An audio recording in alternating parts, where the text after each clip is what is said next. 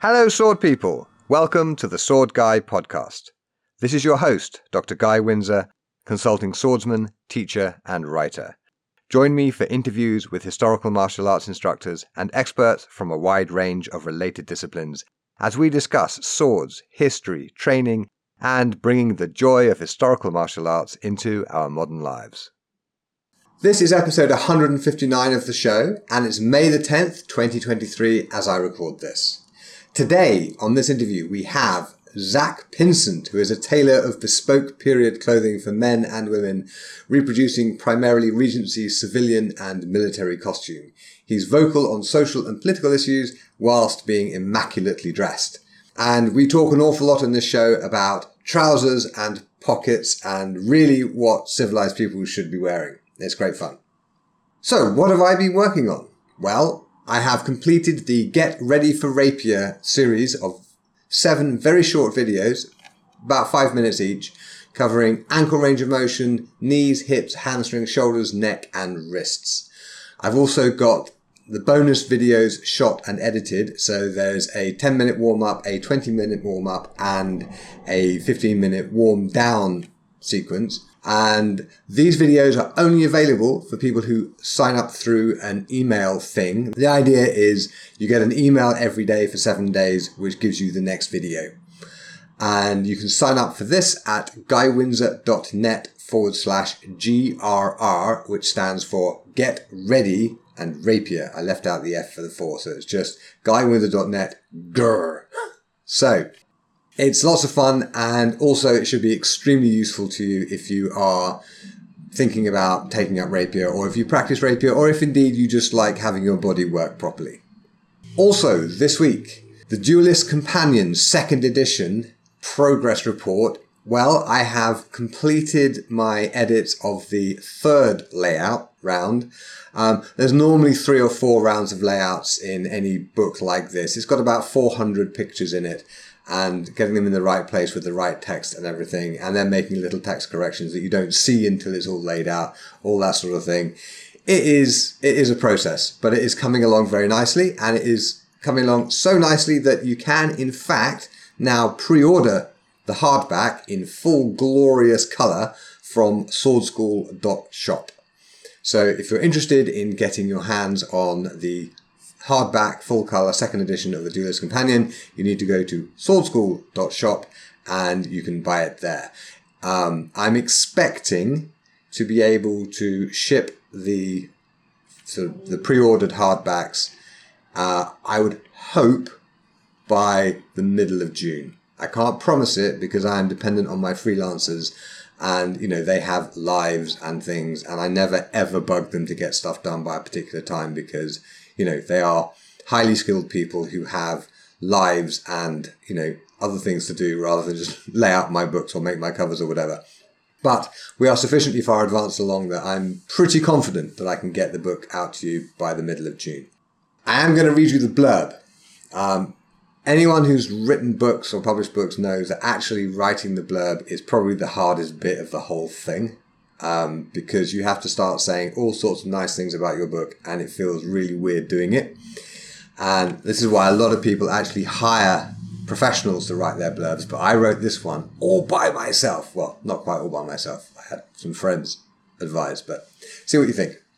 The Duelist Companion is a must read exploration of 17th century Italian rapier fencing and a thorough interpretation of the style of legendary swordsman Rodolfo Capoferro, author of the most famous fencing book in history, Il Gran Simulacro, published in 1610. Through detailed illustrations and clear explanations, Guy Windsor, a leading expert in historical martial arts, takes you through preparation exercises before teaching you the guard positions, footwork, blade actions, and techniques of Capoferro's style. From foundational footwork to advanced rapier and dagger play, this book covers everything you need to know to become skilled in the use of the rapier alone and with the dagger. This new edition has been updated with more than 400 photos, further cementing its place as a classic in the field of historical fencing. Whether you are an experienced historical fencer looking to expand your knowledge or a beginner looking to learn a new skill, the Duelist Companion is an essential resource. Now, wasn't that marvellous? Don't you want to just dash off to Swordschool shop and pre-order the hardback? Of course you do. Marvellous. I have also been working on the audiobook of the principles and practices of solo training. This was originally called The Windsor Method with the principles of solo training as a subtitle because two of my friends independently read early drafts and they both said I should call it that. But here's the thing. Everyone who reads the book seems to love it, but absolutely nobody is buying it. So I need to rebrand it. Um, so I'm rebranding it as the principles and practice of solo training. It will have a new cover and everything else. In the course of recording the audio, I did make a few minor sort of text corrections, edits, and whatnot, but it is fundamentally the same book. So if you have the original, the Windsor Method, you don't need to go and buy the Principles and Practices of Solo Training. It's basically the same book, just with a new name. And I was back in the studio last week to do the final few chapters and record corrections because, you know, pen drops, stomach gurgles, and other background interferences always make their way in. Um, and I am, I have done the post recording edits. So basically, it's finished. Um, I'm just waiting on a new cover for it, and then I need to do the sort of updates to the interior files for the actual printed book and the ebook, and then we're going to get everything released. Oh, I would guess in a couple of weeks. It, well, it depends on the covers, and I don't want to rush my very, very excellent cover person. Um, so they'll be ready. It'll be ready when it's ready, but it should be fairly soon. What is not helping my productivity in this regard is uh, my Sword People platform because there's an awful lot of cool stuff going on it at the moment. Favorites from the last couple of weeks include a discussion of exactly how profile Fiore's Porta di Ferro la Mezzana should be. So, in other words, do you turn your shoulder forward and, and basically go side on like a rapier person, or hips square on like you're trying to wheel on the opponent? Um, and you know a bit of sort of back and forth about what, what the picture looks like and what the implications of the position of the left hand, that sort of thing. Very neat, very nerdy, very geeky, and just exactly the kind of thing that us um, historical martial arts people seem to like. There's also a detailed article on resoling your barefoot style shoes. It's a weird thing. Barefoot style shoes are bizarrely expensive given how little of them they are. They're, it's crazy. So you could spend $100, $150 or whatever on these barefoot style shoes. And so they wear out because they have such thin soles, they wear out very quickly. But one excellent member of the forum has produced an entire article on how to take the old sole off, put a new sole on, and basically revive your rather expensive barefoot style shoes. In the pub, we've got a video taken on the deck of a Indian Navy ship of Punjabi martial arts being demonstrated. Isn't that just the coolest thing you've ever heard? Um, photos from an excellent five kilometer fun run in armour, which had an actual dragon chasing them, um, put on by Suffolk Swords last Sunday. I took part as a civilian and I walked it because I don't run because you know my knees don't particularly like it. But that was super fun, and there's pictures of their pictures in the pub, and also in the pub funny. What is it about sword people? Like every, all the best stuff happens in the pub. This is true in on the internet, and it's also true in real life. So we have photographic evidence that in Singapore, which is a highly developed country, they actually employ Anduril, Flame of the West. For people who are not Tolkien fans, I struggle to I struggle to get my head around the idea that people who listen to this podcast might not be into Tolkien. I'm sure there are some. Um, so yes, one of their swords from uh, Lord of the Rings. Singapore actually uses Anduril, Flame of the West, in a military context. If you don't believe me, you're just going to have to go to swordpeople.com and join us and go to the pub and you will see it for your own very self. So now, without further ado, let's get on with the interview. I'm here today with Zack Pinsent, who is a tailor of bespoke period clothing for men and women, reproducing primarily Regency civilian and military costume. He's vocal on social and political issues while being immaculately dressed. So, Zack, welcome to the show. Hello, thank you. Thank you for having me. Well, it's lovely to actually get to talk to you in person. We've interacted a little bit on Twitter, I think it was. Um, and can I just say for the for the listeners that I am in a school t-shirt and a scruffy fleece, and Zack is immaculately turned out with a yellow waistcoat and a cravat, and that kind of collar that goes up past your jawline. Looking magnificent, sir. All right. So, thank you so much. Um, just to orient everybody, whereabouts in the world are you? Uh, I'm in Brighton on the uh, south coast of England, um, about 50 miles south of London, um, and during the Napoleonic period, a bit too close to the French. Right. Um, yes, we, we got to steer clear of those French.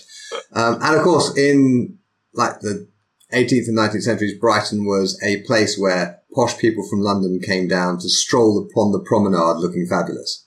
Exactly. Um, it was the um, it became the fashionable place to be sort of from the 1780s uh, when the Prince Regent came down as a young man, and then he started working on um, Marine House, which then turned into the Brighton Pavilion, and it basically became where the royal court was for um, for many years, and it became the place to be. Hence, why Lydia Bennet in Pride and Prejudice says, "I want to go to Brighton." Because this ah. is where all the military officers were, because just um, just near me we have Ho- what is now called Hove Park, but originally was one of the largest military parade grounds, where also coincidentally um, the largest court martial took place on UK soil. Really? What yeah. was that about? I just soldiers behaving badly. I think, um, but but it makes perfect sense because you're near the coast. You're in an area where you, where you can get to Portsmouth very easily, um, and for moving out for manoeuvres but also you're right near to Brighton, where the Prince Regent, the King, was for the longest period of time, and you're right out of the centre of London, which, to be honest, is a prime place for um, mischief for your soldiers, people deserting, um, but also a hub of spies and villainy, um, really, because London was this, um, as much as it saw itself as secure from uh, the French and their influence and all that jazz, um, it was it was about as secure as a sieve uh, yes. in terms of um, information. So having them down here in what effectively was genteel countryside um, originally, next to a fishing village, which was becoming a very fashionable town, um, seemed to be a good place to keep them. Right. Okay. Um, so were you? Did you move there deliberately? It does sound like an ex- a perfect milieu for you personally. no, no. Um, born and bred here. Um, right. So, so born in the local hospital, um, and thought, oh, not going anywhere. That's good. Fair um, enough. I mean, it's the joy of being incredibly close to London without having to be in London. Right. Um, and, and in fact, it's sometimes quicker to get from Brighton to the centre of London than it can be from parts of London to get into the centre of London. Right. I have the same thing living in Ipswich. Um, we have like a one hour train journey from Ipswich to Liverpool Street, and there are people who live technically in London that it would take them longer to get there. Exactly. Yeah. Um, okay. So, what actually sparked your interest in period clothing and recreating it? Well, I think a really good way of summing it up is that every child loves dressing up. And my parents just never told me to stop, and the enthusiasm really didn't go anywhere. Um, so that's that's very similar to like every kid loves playing with swords, but most kids stop playing with swords at some point. Um, exactly. And and I'm here to kind of get them back into it. yeah, exactly. You know, I've even got a letter opener thing that I picked up on a school field trip. It's a fantasy sword, but it was like I want to come back with a sword, not a pencil sharpener. Right. Um, um, so I started off with that sort of thing, wanted to dress up, and then every own clothes day, every opportunity, I'd always wear some form of eccentric outfit or something, you know, invariably some form of costume, because it was just more fun. I was a child. Um, and then growing up, you try to sort of, you know, um, you try to become a bit more, um, you try to fit in a little bit more. And mm-hmm. then I was thinking, well, this still isn't anything I quite enjoy. And then I decided to dress vintage, and then the vintage turned into repairing the vintage and then recreating bits of vintage, and then realizing, oh, I can make anything. And then those small, tiny steps going on to create more and more things. And now, via various uh, peaks and troughs. It's now kind of what I do. So uh, I've seen images of you wearing a small sword, and if I recall rightly, my our very first Twitter interaction was I saw you dressed fabulously with an enormous hat and carrying this beautiful sword, and I was like, "That's a nice sword. Can you actually use it?" And you said, "Why, actually, yes, I can." So, um, can you tell us something about your historical martial arts practice? Well, um, it it became. This is going to sound really poncy, um, but, but, my school suddenly decided, oh, let's introduce fencing as a thing, and okay. so so we started to do um, a bit of fencing, and a and a um, external teacher sort of came in, and we did a little bit there, um, and that was fun. But it was, uh, and then there wasn't really enough people to carry on. So then I actually took some fencing lessons oh. outside school because it was that thing of you know, I think my parents were just enthused that I actually liked some form of sport. Um, right. And I found it great. It was great fun, but um, I only did it for I think about a year uh, because then the joys of GCSEs and exams came along. But but you don't really lose bits of it, and it teaches you stance and things like that, as well as interestingly, um, a lot of the um, sword positions and stances and things are mirrored in many ways in dance and in court etiquette. So it's interesting sure. sort of how these sort of steps all stay together. Um, I'm in no way know really what I'm doing, but I can sort of do a little bit more than I think the average person would be able to. Okay, so you don't actually practice, for example, uh, a late 18th century small sword system as written well, down by Angelo, for, for example? Uh, no, but I have gone to a few um, uh, classes uh, and things when they've been going on. I've been to a couple uh, at the Jane Austen Festival when they've held those. Um, right. Because a friend of mine, um, whose name actually escapes me, um, brought along a whole bag of uh, practice small swords and everything, and actually teaches it. Um, oh, okay. So, so, that was fascinating. Um, really, really cool. And then he stopped because he had a leg injury. Um, so it was like, oh bugger. so, and then I really never just picked it up, although it would be quite fun to. And then I went to. Oh Zack, you've got to. Yeah. Oh no, I have got you, to. You, you, like, like, I mean, just, just for example, like the the salute at the beginning of Angelo's. oh yes, um, School yes. of Fencing. The way, the way it places you in that position for which the mm. clothes are built. Exactly, exactly. No, no, no, no. Uh, so, so, so I know the salute and everything. Um, that that first initial one, and then it also plays into um Napoleonic military salute, but it, right. It, it, it's interesting how it works then with court salutes and dress, and it's it's this thing of none of it was ever working in isolation. Um, yeah. These these sword practices were for like the genteel, the upper classes type thing. Um, it, it, it is who these manuals are made for. Um, otherwise, um, a lot of people um, who were masters and skills of their craft um, were, you know, um, of generally sort of social different classes and things like that, or they were sword teachers. Um, I I assume, although if I've got that yeah. wrong. And well, okay, basically, uh, in the military, the mm. person teaching officers how to use their sabers was usually a non-commissioned officer, like a sergeant. Yep. Right, and fencing teachers were invariably of lower social status than the people they taught. Yes. Right.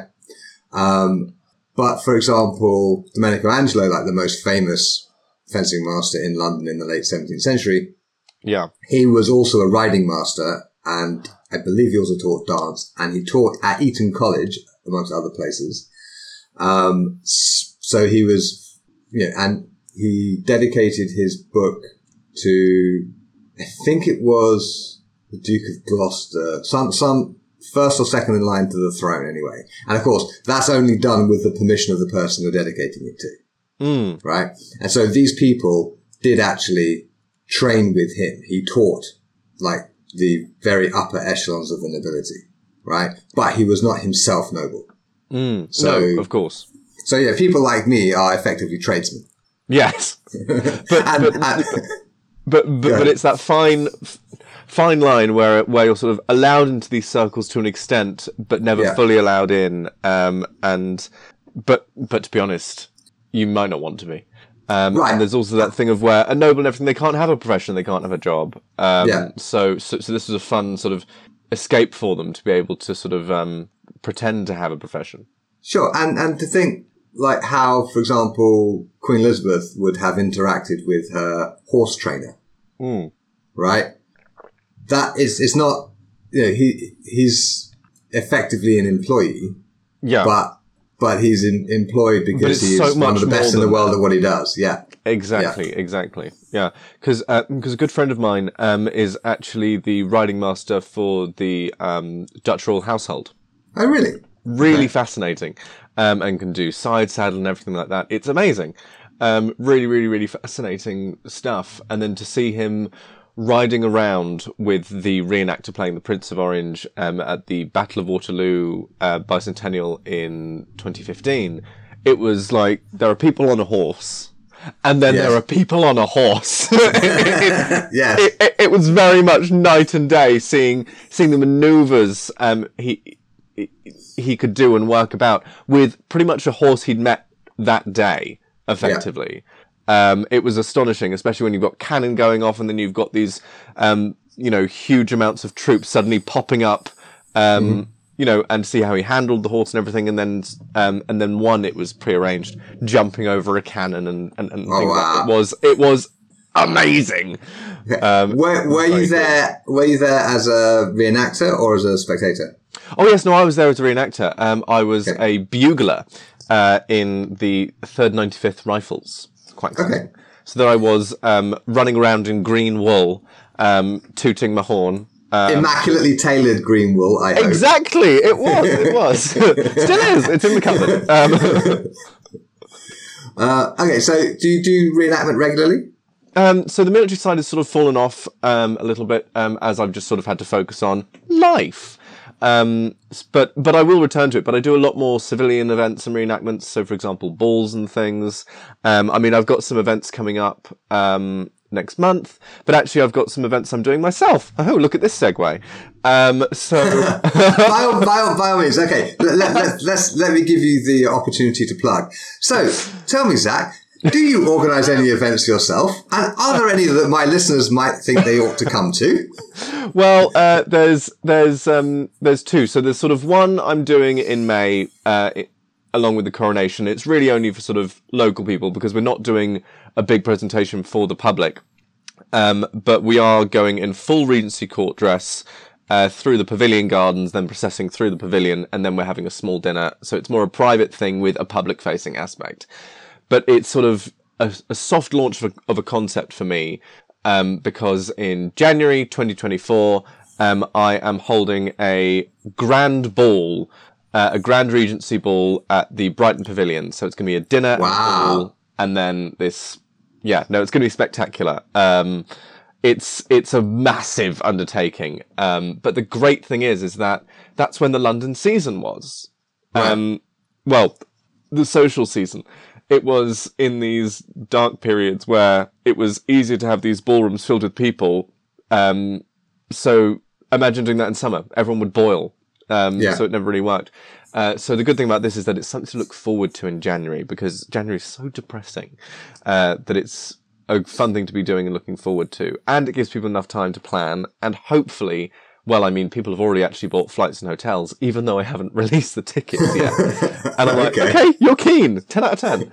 Um, and it is interesting um, because things are things are going to be a bit cheaper then and everything. But um, it's limited ticket supplies only. Um, the tickets will go out um, in sort of May slash June, and I might, because of the interest, put on a, put on another another ball um, maybe the day before or the day after. Okay. But we'll see how that goes. But yes, and hopefully, if this one goes particularly well, I'll be able to make it a regular thing. Um, you know, sort of an annual at least. And I imagine you want everybody coming in proper clothing. Oh yes, of course. Yes. Right, okay. I mean, okay. So how are you going to make sure that somebody doesn't buy a ticket and show up wearing, I don't know, a pair of regular trousers that they've hacked off at the knee and stuck an elastic band around to make it look like breeches? well, they've tried, and that's the important thing. We all start somewhere. My first Right. outfit was a polyester nightmare. Um, none of it fitted properly, um, and all of this. So it's like, hey, they're they're dipping their toes. They're then saying, Okay. "Do I like this? Do I then invest in it?" So, so you're all right with, with beginners in the dressing up in Regency clothing side of things, as long as they make a good faith effort, no one's going to sneer at them. Totally, totally. So, okay. so I'm going to put in the thing that, um, you know, Regency dress encouraged, and I'm building a whole Pinterest board so that people mm-hmm. can see what the vibe is for the pavilion. Mm-hmm. Um, one, so they can see the interiors, because after all, people are going to be spending a fair amount on these tickets, um, and I don't, you know, and I think they owe it to themselves and to the building, the only royal palace in public hands, uh, to to sort of step up their game, do their best. Um, so I've sort of said, well, okay, people that don't have the stuff, you have got ten months, and there are, and here's resources to places you can rent or or buy cheap from and things like that. But also, um, you can maybe turn up in black tie if you don't have anything, preferably white tie, so then you've still got the tailcoat side of things. But to be honest, if you turn up without making an effort, you would feel very silly. See, that's the funny thing. Yeah, and, the one that doesn't dress anyone, up feels odd. Yeah, I don't think anyone is likely to not make an effort. But um, yeah. one thing that I have found in some reenactment circles to be very off-putting is mm. the clothing Nazis who who like they'll have a look at they'll have a look at was was that cuff machine stitched? Oh, I do know those sorts yeah. of people, and people think I'm like that, and I'm like, no. Um, you know, it. If I'm doing a um, a very professional reenactment for the public sort of thing in its particular year, and it's a historical thing, and it's about education or about presentation, then that has to be correct. You can't fumble that and say to the public, "This is what they wore," because that would just be a lie. So that sort of yeah. thing has to be held to a very high standard. Otherwise, when it's a social event that you can buy a ticket to and you just want to go to the first thing and all of that, it doesn't matter. It really doesn't. As long as you're making the best effort you can. And after all, people will maybe put an event together, um, sorry, put an outfit together and then think, oh, maybe I want to change this or change that, especially as sort of in the Facebook group or things like that. People are going to be posting what they'll be wearing. And then you'll have people kind of slightly worried, which I kind of want to dispel because for a woman, you can come along in um, a plain white dress, uh, Regency dress with then some coloured um, accessories, and you're done. The only requirement really is that fill your hair with a tiara and feathers, and you're fine. and gentlemen, keep your jackets on at all times. My worst, my my big bugbear that you see at these reenactments that happen is as soon as it's like vaguely mild, they'll go, "Oh, I'll take my jacket off." And it's like, men, keep your jackets on. You're in a royal palace for goodness sake. And after all, it's not just for you; it's for everyone else that's there. Because for some people, I mean, there there's a couple who have um, bought a plane ticket from Chile, and they've bought um, hotel rooms already um, in Brighton, and I'm like, God, I hope they get a ticket. But but but but I think for them, I'm actually going to potentially keep a t- keep a couple of tickets back for them to make sure they can actually you, come. I think you um, probably should. Yes. Yeah, yeah, but it's that notion of wow, okay, that's that's um, you know, um, some sort of proof of concept. So it's not an event just for you because people are saying, oh, we go to events all the time, didn't feel like dressing up to this one, and I do see that happen at other events in the UK when there's so many of them, mm. and the price point of them is sort of 30 to sort of 60 pounds or something, people go, Oh, well, I've been to another one, didn't feel like dressing up really, really for this one. And I'm yeah. going, Mine is going to be a big event. I mean, look at the setting, you know. Um, and I am going to have a thing on the invitation saying, um, gentlemen, officers, uh, gentlemen and officers can have swords and canes, but they can't be worn in the ballroom. Um, and then I think at the evening there's going to be a lovely line uh, of swords all propped up along one one wall ah, in the dressing okay. room. So that's going to look quite fun and interesting.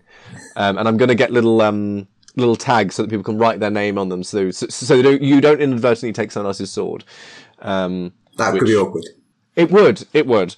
Um, but but it also reminds me of, and I was thinking, or do I tell them not to bring them at all? As Handel asked patrons um, when coming to his Messiah um, in, gosh, 17 something or other, can't remember, uh, at the Coram Hospital, um, because of the popularity of it.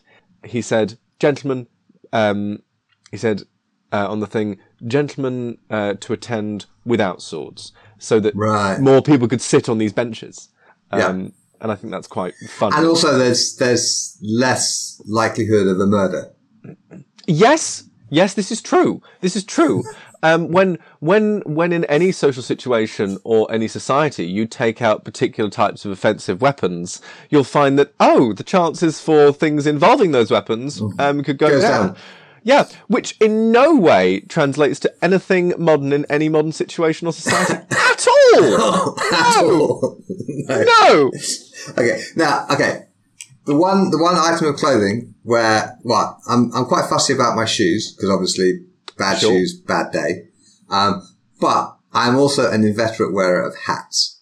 Not Lovely. indoors, obviously, and I'm indoors at the moment, so I'm just wearing headphones. But I mean, modern hats like this mm. Australian mm. Akubra um, which I, I, tend to go for the fedora sort of thing. So nice. I do have to ask because you have a simply astonishing selection of hats.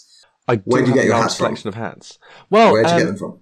A few places. So, so some are vintage ones that I've reblocked or redone. Some are ones I've just sort of come across in like I've been to a market um, at a reenactment thing, and there's been one there, and they've been like, "Oh yeah, we're selling a few of these." Not sure where they got them, or they're X films sometimes. Um, I do have a hatter lady called Jane Walton. She's made me a couple of hats, but now, rather excitingly, um, I've got a I've got a brand new hat, which is um, which I'm working with on research with a French hatter. Well, she lives in Paris. She's American, um, but but she makes the most lovely hats. So this is one I'll be de- debuting in May.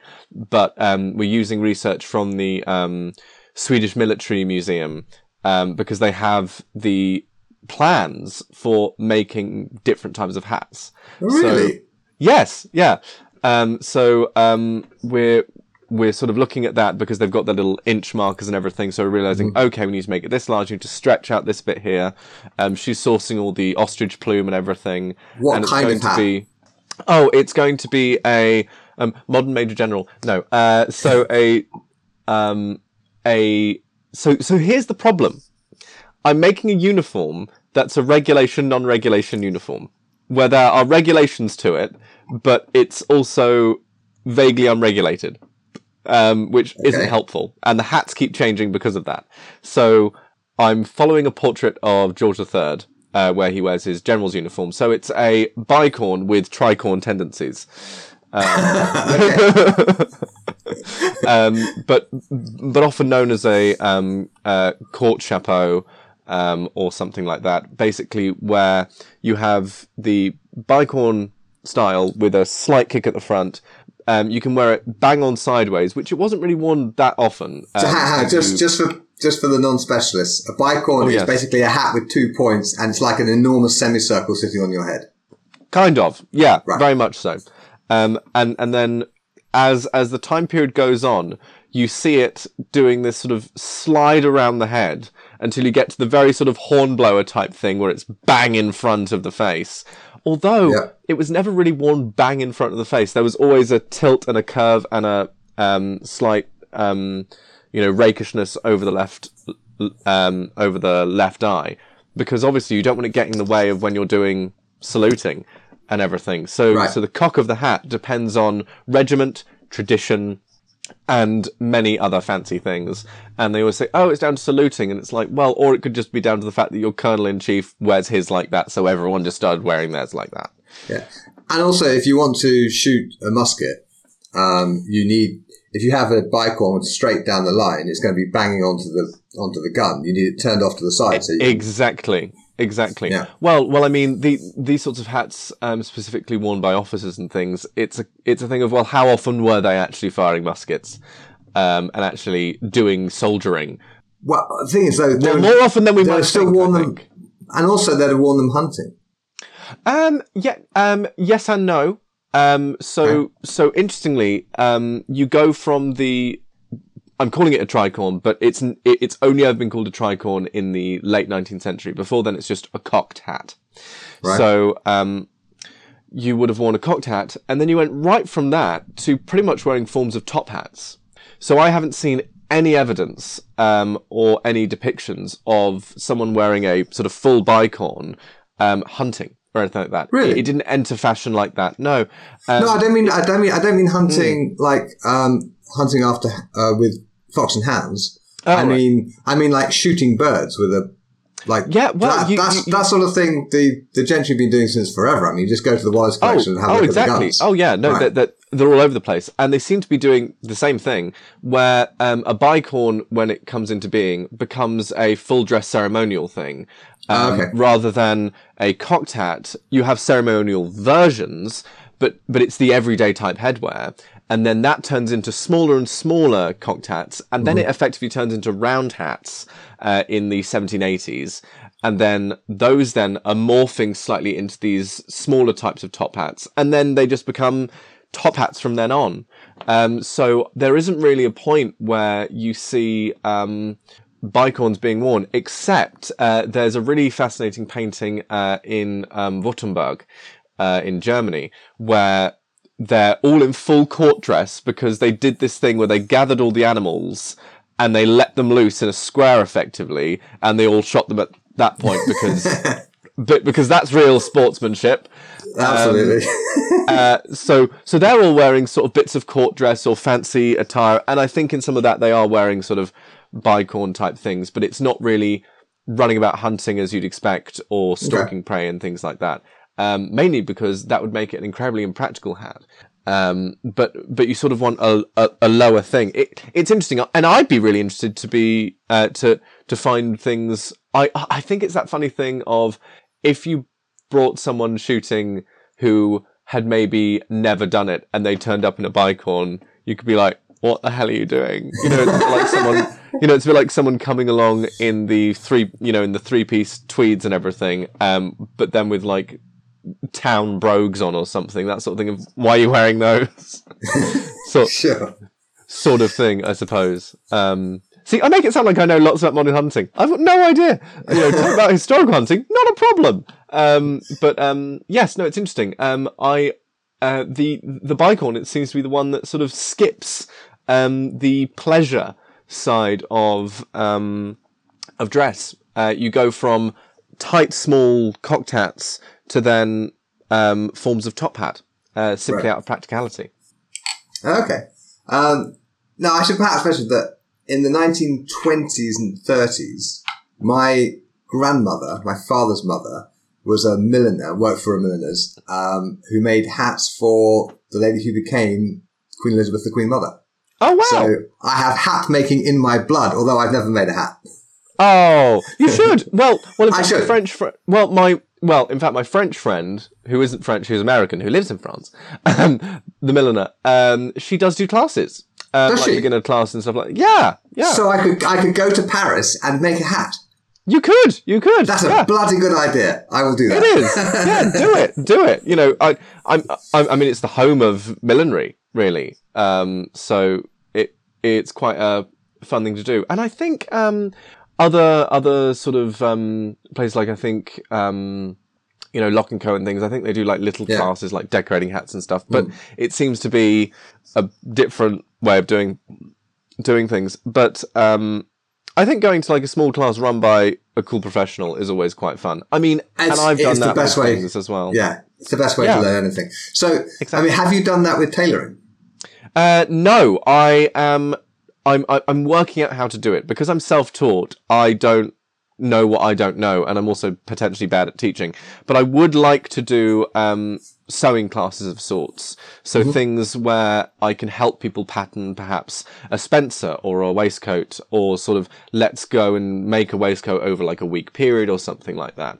Um, but then also doing sort of sampler classes of hello this is how you hold a needle so basically people that um, might need teaching from how to hold a needle to people who've done a bit of sewing and doing samplers where you just teach historic um, sewing techniques so for example this is how this particular stitch is done this is why this is done and learning about the layering that's involved those are Has things i'd really sewing- like to do Has sewing changed much in the last couple hundred years? Um, mm, yes and no. Uh, so so mainly because we do a lot by machine now. The way we would sew things together has changed drastically. I mean, on the row and things like that, they use still a lot of it by hand. Um, but but there's techniques and things that they use that I wouldn't use, um, and vice versa. Um, so if you do a lot of modern tailoring, you've actually got a lot of unlearning to do, mainly about drape Um, Okay. That what what is drape for the non non specialists in the audience? drape is effectively how the clothing hangs off your body, um, and how it works, and where the angles of point are, um, and things like that. Basically, the back balance is key, effectively, and that's how the front and back marry together on your body. Okay. and the balance of drape and back balance is quite different. Um, you know, y- y- you can have it perfectly balanced and look perfectly balanced, but if the drape is off, it means that the front of your coat isn't going to work how it would have in the past. It's more a modern interpretation how you think it should be, um, rather than I'm looking at how period clothes drape and how they work, um, and you sort of build that into crafting for a modern body. I mean, after all, you're not using shoulder pads and things, which we're so used to using. And when, and ah, here's the thing: look at period dramas and look for the men's shoulder pads. Like, why? Why? Why? It's because they're using a modern blazer block to and just adding other shapes to the bottom of to make it more like a tailcoat or something. Ah. and then they're just doing you know because it's a construction thing. Oh the people in the shop they know how to do this. And the sleeves. There's nothing more ugly than a modern sleeve. Um, they, they they just don't look nice. They're not very elegant. Um, now it's not to say that there aren't some lovely suits with some lovely sleeves. Sure. But as as a concept the men's modern suit sleeve is a bit meh. It's shit. Um, yes, and, and you can't you can't move your your arms properly while wearing it. exactly well, well that's because of the very low armscye so so once you have a nice Hang on, hang on. What, what, what is an what is an armscye? uh, an armscye, and, and good luck on the spelling because I always get it wrong. Um, Okay. an, an armscye is basically the armhole, um, Right. and and the so so for example, here I am holding up my hands. Um, so we kind of assume that it's a circle, but no, actually, it's more of a um, more of an oval, uh, like a long oval where your Yeah. yeah, uh, where your arm is. So basically, what you want to do is you want to bring the armhole as close to that point as possible where it will fit snugly all the way around because actually it's the same thing we have with sportswear if it fits tighter you have a much ra- if it fits closer you have a much wider range of movement if you have Right. the armhole down there which you do with modern suits because the way you can do that is you can mass produce it for more people and guarantee a better shoulder fit. Um, it means that once you lift your arm the whole suit comes with you. Rather than- Right. rather than in no period clothing because it's made for you with a nice high armscye for full movement you can lift your arms and do court dance ballet or even sword practice and the coat stays exactly where it is. Fred Astaire had the same thing done with his suits uh, he had a very high armscye so once you see him dancing around he's wearing i think he had some done at Anderson and Sheppard but um, they they gave him a very high armscye from his request, um, and he can move his arms about and everything, and it stays where it is. Um, it's a bugbear I have with conductors. Um, so if you see Because the, back of their jackets keep flapping up and down. It's exactly, I'm just like you aren't a bat. Um, but, but but you look, and and and there's also a thing that you can do. Um, it, it it's in a tailor's manual, and it's literally called the conductor's sleeve. It's cut slightly differently for your arms being pretty much constantly raised, um, and and then when it's down, it creates a little bit of creasing. But you're going to have your arms up more than you're going to have them down. Um, and, and I think that's really fascinating. And with that, it means you can, you, you look at any period representation of a conductor, even in the 19th century, uh, you know, the, the late 19th century, where there's an orchestra and there's someone conducting, the coat is down, the arms Yeah. are up. Now Yeah. it's a case of let me bring my entire jacket with you, um, and distract you. Um, Yes, it is. It's crazy to see those those probably foam uh, shoulder pads Yep. kind of up up round Popping their ears when they're conducting. It's like Exactly. because like when I mean most of what I most of the tailoring I've really cared about has been for armor and the clothes that were worn under mm. armor, right? Where movement is absolutely critical, right? And well fitted armor, you can absolutely put your hands together above your head, and there's a lot of clattering and battering, but you don't you don't end up having to haul the in the entire cuirass up your chest to bring your arms up, unless the armor is badly made or your jacket isn't fitted properly. And my my arming jacket, it it fits like Catwoman's catsuit. yeah, Yeah, no, it's fantastic. I mean, that um, having something well fitted can totally change how you feel. Um, it, it, it can. Well, people talk about um, comfort in these sorts of clothes. I'm thinking, well, it's perfectly comfortable. If something's made for you, it's incredibly comfortable. Um, but also, if something's made for you, you can feel confident in it, and confidence is part of something being comfortable. Very true. Um, okay, so I do have to ask because I the biggest difficulty I have in my wardrobe is trousers because mm. I simply cannot abide a waistband around my hips as modern yes. trouser makers like to do. It's just, it is, it drives me absolutely fucking insane. Oh, right? so what I, what I end up having to do is I get the highest waisted trouser I can get, and then I get it like two sizes bigger than it should be, so I can have the waistband up around my waist without it crushing my nuts. So, yeah. Okay. Yeah, so, how, how does one build a pair of trousers? So, um, there's just different styles. Um, and the high waist is not really in, well, it's actually coming back into fashion, but in fashion, it's coming back into fashion. Um, I think it'll take some time before okay. it gets to the high street suit retailers, but you can go to, um, uh, a, a modern tailor um, but the, the, problem with going to modern tailors and fashion houses and things like that, they have a particular way that they would like to do things for you. But if they're yeah. bespoke tailors and you say, "Hi, I want a really nice high waist," they should be able to do that for you.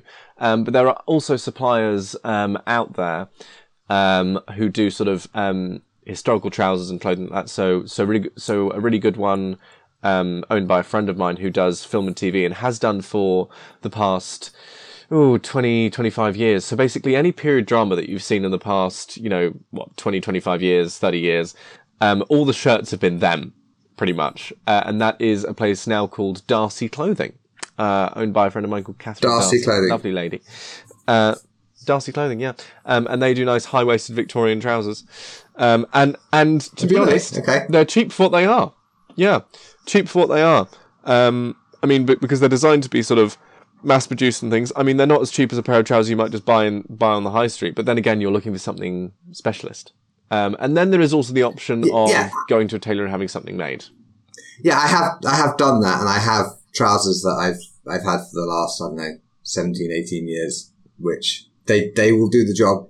They're properly wasted and whatever, but you know, trousers don't last forever, and they're starting to get a bit creaky. So Mm. Um, okay, so Darcy Darcy clothing. I will definitely look them up. Um, now, no, do your your you the kind of trousers that you make, sort of Regency style. Mm. That is a completely different thing to the Victorian trouser. Totally. Uh, so, it, interestingly, trousers um, have been around since well forever. It's basically cloth that covers yeah. the whole leg. But in terms of fashion, yeah. Um, they come in and out, and you see them um, sometimes with labourers and things like that in the 18th century, um, all as a form of, um, I suppose, sailors' slops or things like that, or people wearing stuff in the Mediterranean. The the breeches are the um, are the go to bit of legwear, really. So they're like trousers that are cut off at the knee um, and are very tight fitting, and then you wear stockings with them. Now, when you think, oh, isn't that impractical? Well, not really, because if you're walking about, there's mud around the streets and whatnot. Rather than having to change your whole bit of legwear for another pair of trousers because you've got mud on it and everything, you can just change a stocking. Yeah. And stockings were fairly cheap.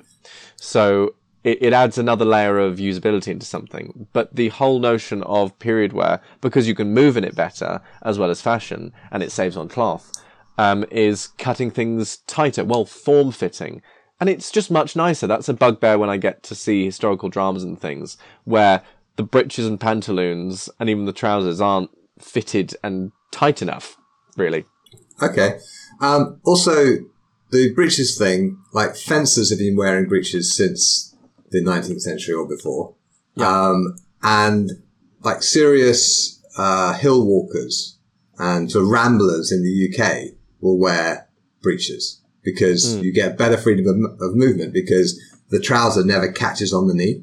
You know how if, if you squat down in regular trousers, you have to kind of hitch up the front of the trousers to squat exactly. so it doesn't catch on the knee. You don't have to do that in a pair of breeches. Mm-hmm. So, I will extol the virtues of breeches to the cows come home, um, because they really are the thing of why did these go out of fashion?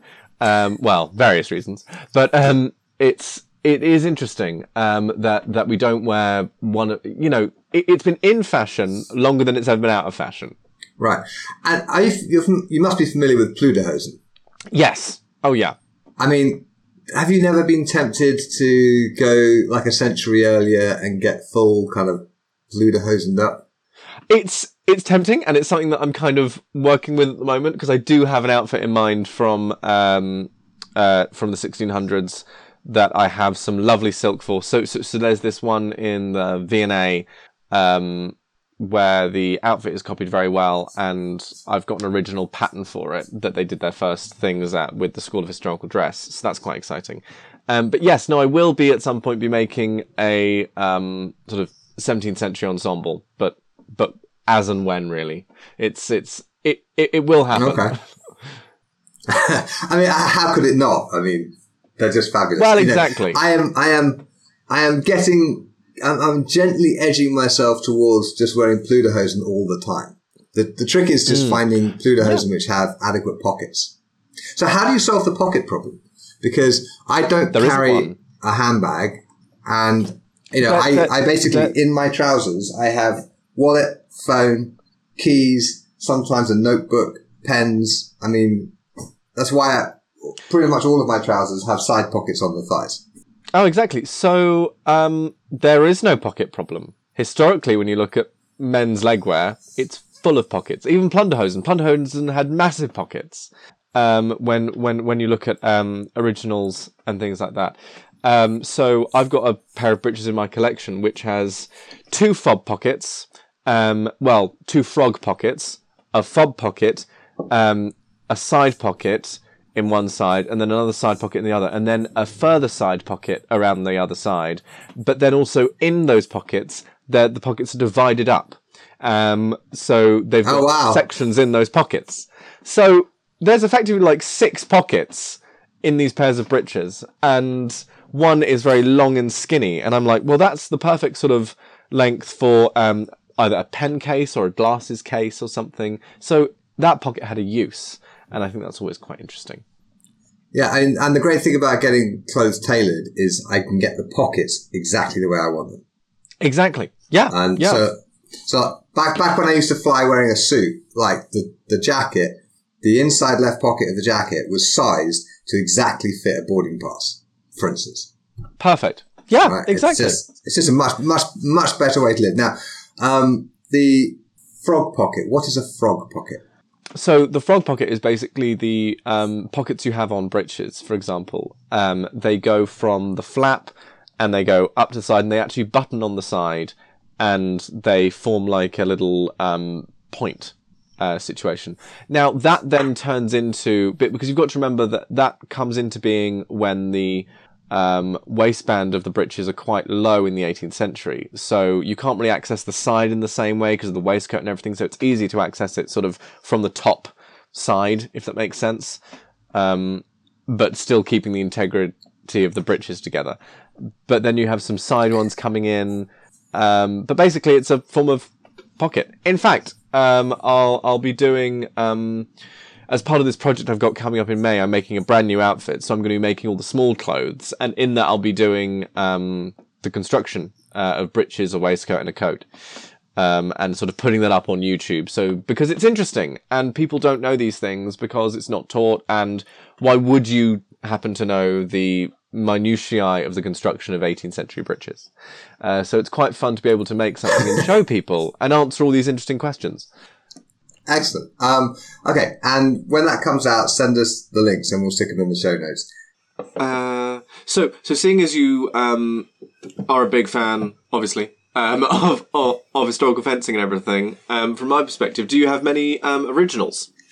I only have a couple. Um, I have a sort of 1815 saber. I'll, I'll, I'll grab them because for me, um, swords are things to be used, not hung on the wall. Yes. So I have this stirrup hilted. Um, it's actually a pioneer's sword from 1815, but it handles a lot like a smaller um, 1795 pattern like sorry 1796 pattern light cavalry saber. I do have a 1796 pattern light cavalry saber. uh, with its scabbard, but it is in really poor condition. Um, oh, bless them. Yeah, somebody probably left it in the rain or something many, many, many years ago, and it's it's it's basically black. Oh, Um, but it actually handles okay. Um, Yes. But I don't like to use it too much because you're gonna The- it's gonna destroy the handle. But but the, the weight one, of the blade and things are fantastic, and they're so Ah. springy and light. There, there, there, really isn't any any modern ones I've come across that have been able to sort of reproduce that for well yeah, they, for the modern- anything uh, the modern reproductions, yeah, they tend to be they tend to be rather dead in the hand, whereas the originals they just sing to you. Um, and I have a, a small sword that I got for giving individual lessons, so I have a blue rubber point on the end of it, which comes off when I want to literally make a point. Um, but yeah, the small sword with its sort of triangular section blade, it is so. See, the thing I think everyone gets wrong about small swords is they're not fencing weapons. They're much closer to it's much closer to a knife fight. It's very Yeah. fast, and you're trying to shove a spike six inches into somebody's chest. Right? Yes, yes. and and so it should be fought a lot closer than it's fenced at. hmm Um, and yeah, there's, there's something about picking up one of these that's just, uh, I don't know, it, it unleashes the inner psychopath. 'Cause they- well, you, so so you have you have um, historical originals too. I take it. Yeah, well, but- because um, I I don't use them, so so I've got a couple of court swords um, and things. I've got um, a really lovely um, uh, sort of early nineteenth century. Well, I mean, it could even be seventeen eighties. Um, it it's hard to tell. They don't exactly date them. Yeah, Um, and, and, and the thing with court swords is that there are distinct changes, but they're over such a long period of time. Um, and it's got a lovely white scabbard, and the cut steel is gorgeous, and it's a pure dress sword. Um, but the but the um, you know, so it's blunt, but the tip is like a needle. yeah, okay. really is. So, but small swords, all all small swords have blunt edges. I mean, they they don't- they have no. They're not designed to have any cutting capacity at all. So oh, I thought that maybe towards this t- towards the end you'd have a little bit of an edge going on, but it's always No, just I mean- the end. Oh, okay. this, this one I'm, I'm holding here is absolutely a murder spike. Um, yes. and it's there's no question that it's it's made for use. It's it's Hmm. not particularly decorative at all. Um, but yes, it has no edges to speak of. So so your your court sword with a sharp point that's that's a sharp point for going through all that very fine tailoring and into Hmm. the meat underneath. and it's just so thin and it's so springy and it's just wonderful. I really, really love it. Um, but but it is like a sewing needle um, Yeah. in, in in terms of its sharpness. And I'm thinking, oh wow, this is actually a usable thing because that's the point of having the court sword as well. You are effectively yes, you may be wearing silks and all that jazz, but you are in effect, if push came to shove, you are there to protect the monarch. Um, you know, so so, but but but also your honor. But um, you know, you you would have to, if it came to it, you have to unsheath that sword and use it. Yeah, although, um, I mean, Godfrey famously described the broadsword, i.e., saber, as the call of duty, and the small sword as the call of honor. So, yeah, I, I, I'm not sure that the reason courtiers were allowed to wear swords had too much to do with protecting the monarch. No, no, no. It, it it sort of comes from the notion of orders of chivalry and fashion and dress, but it is also that notion of um, if push came to shove, you were kind of expected to be able to use it. Um, Yeah. and and I think most people would be able to, or at least draw it. But there are, would be officers and guards enough, so it's not too much of a problem. It's more a ceremonial expectation to use it than Sure. truly expecting people to use it. Yeah, and like how many how many owners of Ferraris can really drive? Eh, Oh, exactly, exactly. No, no, no, completely, completely. You know, um, and yeah, yeah, it's like you know, h- how many owners of vastly expensive paintings um, actually understand it? Right. You know, it's the same sort of process. Okay, so there are a couple of questions that I ask all of my guests, and the first of which is what is the best idea you haven't acted on yet? Oh gosh, that's that's almost vaguely depressing. Um, I don't know. Best idea I haven't acted on yet. Well, I think one that I am actually acting on is the Brighton Ball Pavilion because that's been something I've been wanting to do for years and years, um, and now they're trusting me to do it. So that's exciting. That is exciting. Gosh, um, biggest idea that I've never acted upon. Well, I mean, quite a lot of my guests because they're the sort of people that act on their ideas, which is how I came to notice them, which is how they ended up on the show. Quite a few people Oh, say, sure. well, actually, I just act on all of my ideas, so I don't have one. So that's a perfectly legitimate I mean, there is answer. a bit of that. There, there, there, there, But- there is a bit of that. Is there is there Yeah. a book in there somewhere, like, you know, Zack's Oh, yes, Guide to 18th I- Century Tailoring? I think there could be in the future, and it's something I may or may not be talking with some people about. But also, I still feel that I'm too much in the learning stage about what I do. Um, I I still feel that yes, I've got knowledge, but I don't have enough to really pass it on just yet. Um, Okay. So that's what I'm thinking. I have Maybe. a thought for you. oh yeah. I have a thought for you. Okay. Um, the a book doesn't have to be the book. Mm, mm. right? And if there is, I don't know, a 80 page summary of interesting sewing techniques or, or how to fit a pair of breeches or something, um, according to your current level of knowledge that would be useful to someone who is trying to make their own, for example, Regency clothing, Mm. then that would be a good thing to do for them. And then maybe in 20 years time, when you've got 10 of these things out and have learned much more and have updated them as they, as let's say you come through some breakthrough about breeches in a couple of years time after your breeches booklet has come out, then you just update it and let everyone know there's a second edition and they all get excited and go off and buy that one as well. Um, and then in 20 years time, you compile all of these things together and you suddenly find that you have the definitive tome on Regency dress. I think that's a fair point. Yeah. Yeah. Interesting. Something to think about. Oh, 'Cause- 'cause- 'cause like where's the time? Where's the time? Yeah, I mean, there is that. But then, okay, you, you do also, you, you do a lot on YouTube where you do like video tutorials and things of how you're making things. sure, sure. Yeah, no, and, and, and I'll be doing a lot more um, on YouTube because at the moment, like, I've gone through periods where I just haven't done much, and it is a whole other job. The thing is, Yeah. I'm busy making stuff the whole time. I can't always be editing, and because otherwise I'm doing like several different jobs, and then there's This- the social media this is something of I- things. It's Some of the. YouTube people I follow, um, Yeah. I, I do not understand how they can possibly have the time to do this incredibly cool technical thing they're doing, something about woodwork or watchmaking or whatever, whatever other one of my interests I'm, I'm watching them for. Um, and then they have the time to produce this beautifully edited, beautiful video as well. And I'm like, um, how, how do, does this, So, so, so there seems to be um, a, a, a growing market, and I've been approached as well, um, to get editors in to do it for you. sure. Um, and I'm like, well, I could do that, but I'm not really making enough to really warrant that, and I still want it to have sort of my own flavour and stamp on it. Um, Yeah. And editors need to get paid and they're not cheap if they're any good. Well, exactly. Well, I mean, actually, there, there's there's um, uh, it, it's possibly not as expensive as you might think. Um, because people do it via piecework and stuff. And the thing is, there's so many of them wanting to do things for YouTube as well, and YouTube ends up paying quite well if your videos do well. So it's an interesting. Well, it's an interesting, which then leads me on to a phrase that I have a bone of contention with: a double-edged sword. Well, Oh God. Yes. because because aren't they kind of if they have one edge, they have two edges. Yes, and and even even a single edged sword has a back edge, even though it's blunt, and you use it for like beating swords away. And Exactly, You know, it's exactly. still Plus- useful. Plus, plus, Yes. plus at the very top, generally with sabers and things, you know, the, the the the top sort of few inches on the other side is also sharp. So it's like, yeah, so it's like a double-edged sword. Oh, you mean a sword? You mean a sword? Is that what you mean? and, and and and the back edge isn't bad for you. It's not like because a double edged sword is like it's good, but it's also bad. But no, a double edged sword is like good entirely.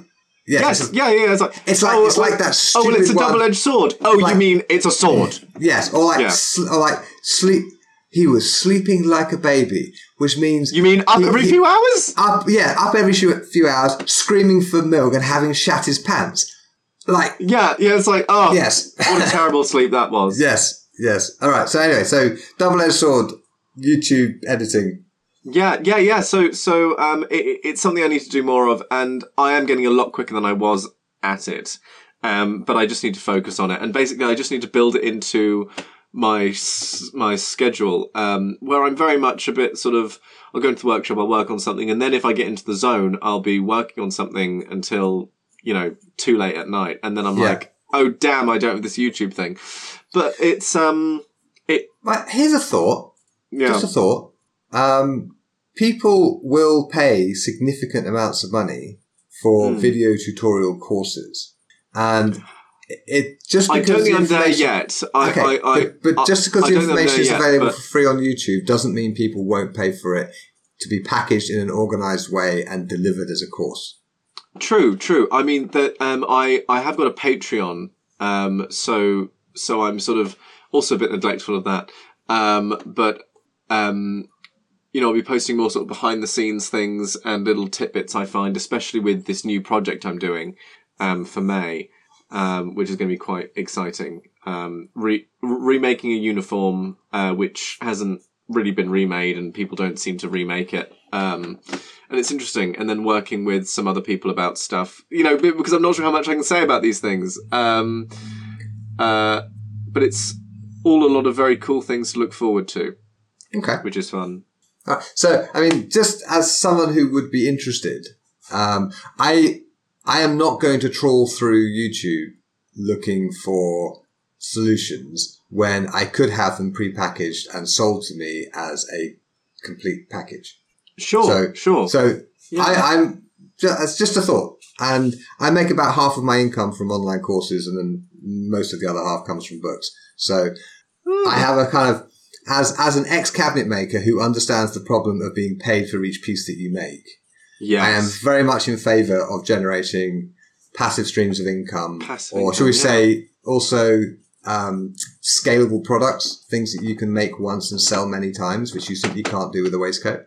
Yeah, exactly. I mean, you you can do it with shirts, but there are shirt tutorials out there. Um, but um, it'd be interesting. I mean, you could do it with um, with waistcoats in a way.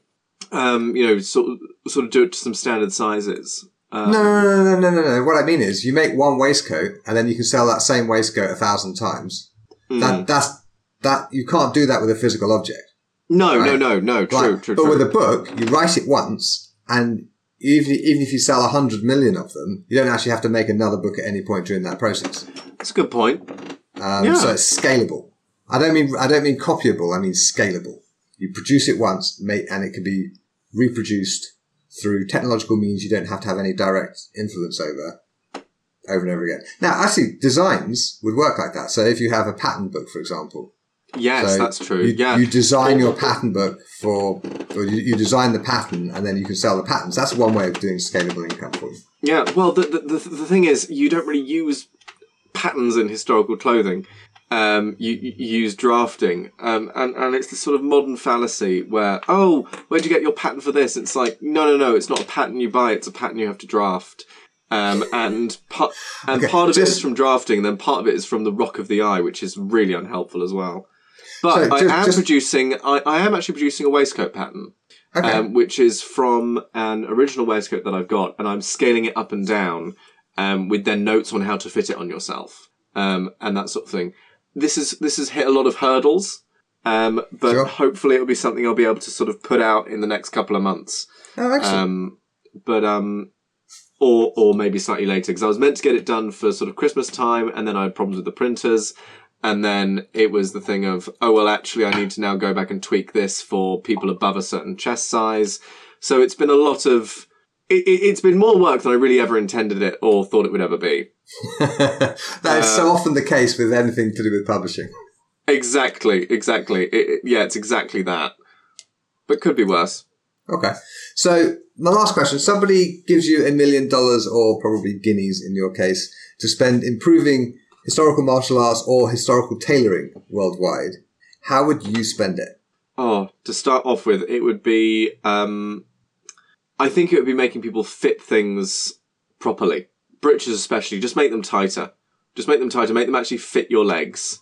Um, okay. How and, how would you do that? Oh, um, some form of martial law. Um, Sumptuary laws. Yeah, okay. yeah, yeah. You're just bring in sumptuary laws again. Uh, no, um, I, I, I, suppose in the world of historical tailoring and whatnot, um, you're you're combat you're combating the notion of um, you're dealing with modern men effectively who are used to the modern way of being, and you've got to go no, take your mindset out of your modern caveman brain and go to the and go to the enlightened part of the enlightenment, um, and and actually realize that a lot of your quibbles about color, fit, things like that. That's all sort of born out of Victorian repression and nothing that was actually really a problem. Um, so go along and wear bright embroidered yellow suits with pink flowers. It just shows you're a wealthy gentleman of taste. Um, you know, men seem to be terrified of color, um, and things like that. But I, I think it would be sort of, you know, making it less of a burden on people, having better access to people creating better things or having it made better. Okay, so some, some I don't way... know exactly what I'd do. Maybe start like a foundation for research or something like that. You know, um, okay. let, let let's look at and restore period pieces. Let's have a course going on historical tailoring where you don't have to worry about oh where's my other money coming from or anything. You can just solely focus on research um, and work on historical pieces like that. That'd be amazing. Okay, and maybe a public education campaign about how breeches ought to fit and how padded shoulders shouldn't be a thing. Totally, totally, um, and and also um, telling bits of history which just aren't taught in schools. Um, that's always quite interesting, and telling people about fashion history. And fashion history isn't just about clothes; it's about people fashion history is social history, um, and social history is the story of who we are. Um, and it's fascinating that history isn't looked at more in a fashion sense because that really tells you a lot about people, especially historically when they had to have everything specifically ordered and specifically made for them. So you have an idea of who someone could be by the clothes that they wore, rather than now the choice is made for you by someone else. You just pick it from um, from a rack. You you're given a lot of choice, but really you're using someone else's um, color palette. You're using someone else's resources to yeah. dress yourself, as opposed to going in um, somewhere and going, "Oh, I like that fabric, and I like this. Can we make this out of it?" People aren't used to having things. Pe- pe- people aren't used to being actually able to choose things. People are used to the illusion of choice. Yeah, it, it's like the difference between being able to program and having to use other people's programming solutions to solve problems that you may encounter. Yeah, yeah, yeah, and and like I mean, I'm I'm the same with with wood and furniture. Like if I want a cabinet in my study, well, I could go online and find some shitty piece of MDF thing that would more or less fit the space, or I can make it just the way I like, right? Yeah. And, and, you know, make it to fit precisely the space and with exactly the depth of drawers and the kind of drawers and the kind of cupboards and all that. Mm. I, it can just be exactly how I want it to be. Now, of course, you know, you must know this as a craftsman, nothing ever turns out quite exactly the way you want it. Uh, the, right. the, yeah, yeah. So, so there is always that whole thing of you can be very pleased with something, and go, "Wow, that's great," um, and you're like, "Oh, good. I'm, I'm, I'm glad you like it because I don't like how that went." And and yeah, yeah. and this was a nightmare. um, and and happens with each and everything. And I think that must still happen in modern tailoring and in and in even the highest of crafts. I think the only place it doesn't happen is probably the Rolls Royce factory.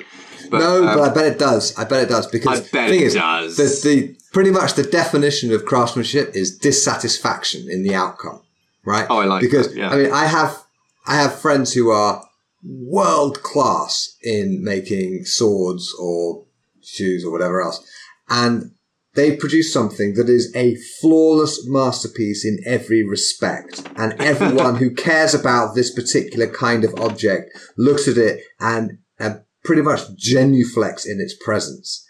And they go, yeah, well, but it wasn't quite, and this bit's like, uh, and, and it's like, you know, that, it is that dissatisfaction in the outcome that allowed you to develop to the point where you could make this flawless thing of gorgeousness, right? But because you have that thing that allowed you to get that good, that you could make stuff at that quality, all you can see is the flaws because as your skill develops, so does your ability to see mistakes. That's true. Yeah. Yeah. And, and, and it's often the case where, where people with the smallest amount of information think they have, uh, the, they're more experts in a field. The more you know, the less yeah. you think you know. Which is kind of what's possibly putting me off doing anything. So I'm like, oh, I don't know enough, and people are going, I had no idea that buttonholes looked like that. You know, um, right. sort sort of thing. Um, but I think actually doing a whole YouTube series and then sort of compiling it into a course or something um, would would would potentially be a good thing. And yeah, things like you know, this is how you sew on a button. This is how you make one of these buttons. This is how you sew a buttonhole, sort of thing. Um, right. To, to, we, just so people that are intimidated by the concept of going, oh my god, a suit, it's such a big thing. Okay, let's start small. Let's start with the basic stitches you need. You need um, a running back stitch. Um, I mean, pretty much you can put a whole outfit together nearly with just a form of running back stitch. Um, and I will say the running back stitch is the only stitch I can do. But oh, when in, in my house, when my when my children rip their clothes or whatever, it's me that sews them up. Oh, fantastic! That's good. Um, so yeah, See, and, repair, repair. That's something which people don't do anymore. But then again, yeah. things aren't invested in enough, um, or of a high enough quality, generally speaking, because they've been bought for cheap anyway, that they're not worth repairing. Right. So if it's going to cost you ten quid to get it stitched up or five quid to buy a new one, what do you do? Exactly, and and and I think um, so. Buy once, buy well, and don't buy anything that you wouldn't that you're not able to or wouldn't be able to repair. As in, if you buy something and it's like, oh, it's not good enough to repair, then don't buy it. Right. Yeah, you I mean, that's, that's, how I, mean, I am about furniture, certainly. Exactly, exactly. Um, and and swords too. Although when swords break, they're normally not worth fixing. well, that's true. Well, um, you, you you do sometimes see um, swords from the past turned into daggers. Yeah, um, and, and, and you see and things like that, and you see forge welded repairs on a broken blade quite often. Yes, um, where the blade has snapped um, somewhere around the middle, and they just overlap it a bit and hammer it back together, and they go. That'll do. Yeah, and it will. It absolutely yeah. will. It's just yeah. a few inches shorter than it was before. Exactly. Uh, yeah. It, it's and and and then you'll have some guy trying to sell it that oh it was specially made for a short guy. And It's like uh huh, uh huh, yeah. sure thing. Yeah. No. No. Definitely not. Brilliant. Well, thanks so much for joining me today, Zack. It's been lovely to meet you. Not all, an absolute pleasure. Thank you for having me. Thanks for listening. I hope you enjoyed my conversation with Zack. You can find the episode show notes at swordschool.com forward slash podcast, where you'll find transcriptions, photos, videos, and links for this episode. While you are there, you can sign up for my mailing list and I'll send you a free copy of my Sword Person's Care package. This includes four ebooks and access to several of my online courses. And remember, go to swordpeople.com to join the only troll-free online community for sword people and find out what the Singaporeans are doing with Anduril Flame of the West. I'd like to thank the people who make this show possible, my patrons on Patreon. It takes time and money to run a podcast, and without them, I'd have quit long ago. You can join us at patreon.com forward slash the sword guy for behind the scenes content to suggest future guests and priority access to my inbox. That's patreon.com forward slash the sword guy. I also need to thank Andrew Lawrence King for the Baroque harp accents that adorn the show, originally recorded for my Paradoxes of Defense audiobook project. Join us next week when I'll be talking to Dr. Marie Messervy. She is a neuroradiologist, psychologist, and historical martial artist, sword mum to the Noble Science Academy, and the organizer of Fraufecht, which is the only American women's event west of New York. We discuss sports psychology, creating a healthy club culture, and even a little bit about AI. Make sure you don't miss it. You can subscribe to the show wherever you get your podcast from. And while you're there, please do rate the show. And if you have an extra minute, leave a review. It really helps. Thanks for listening, and I will see you next week.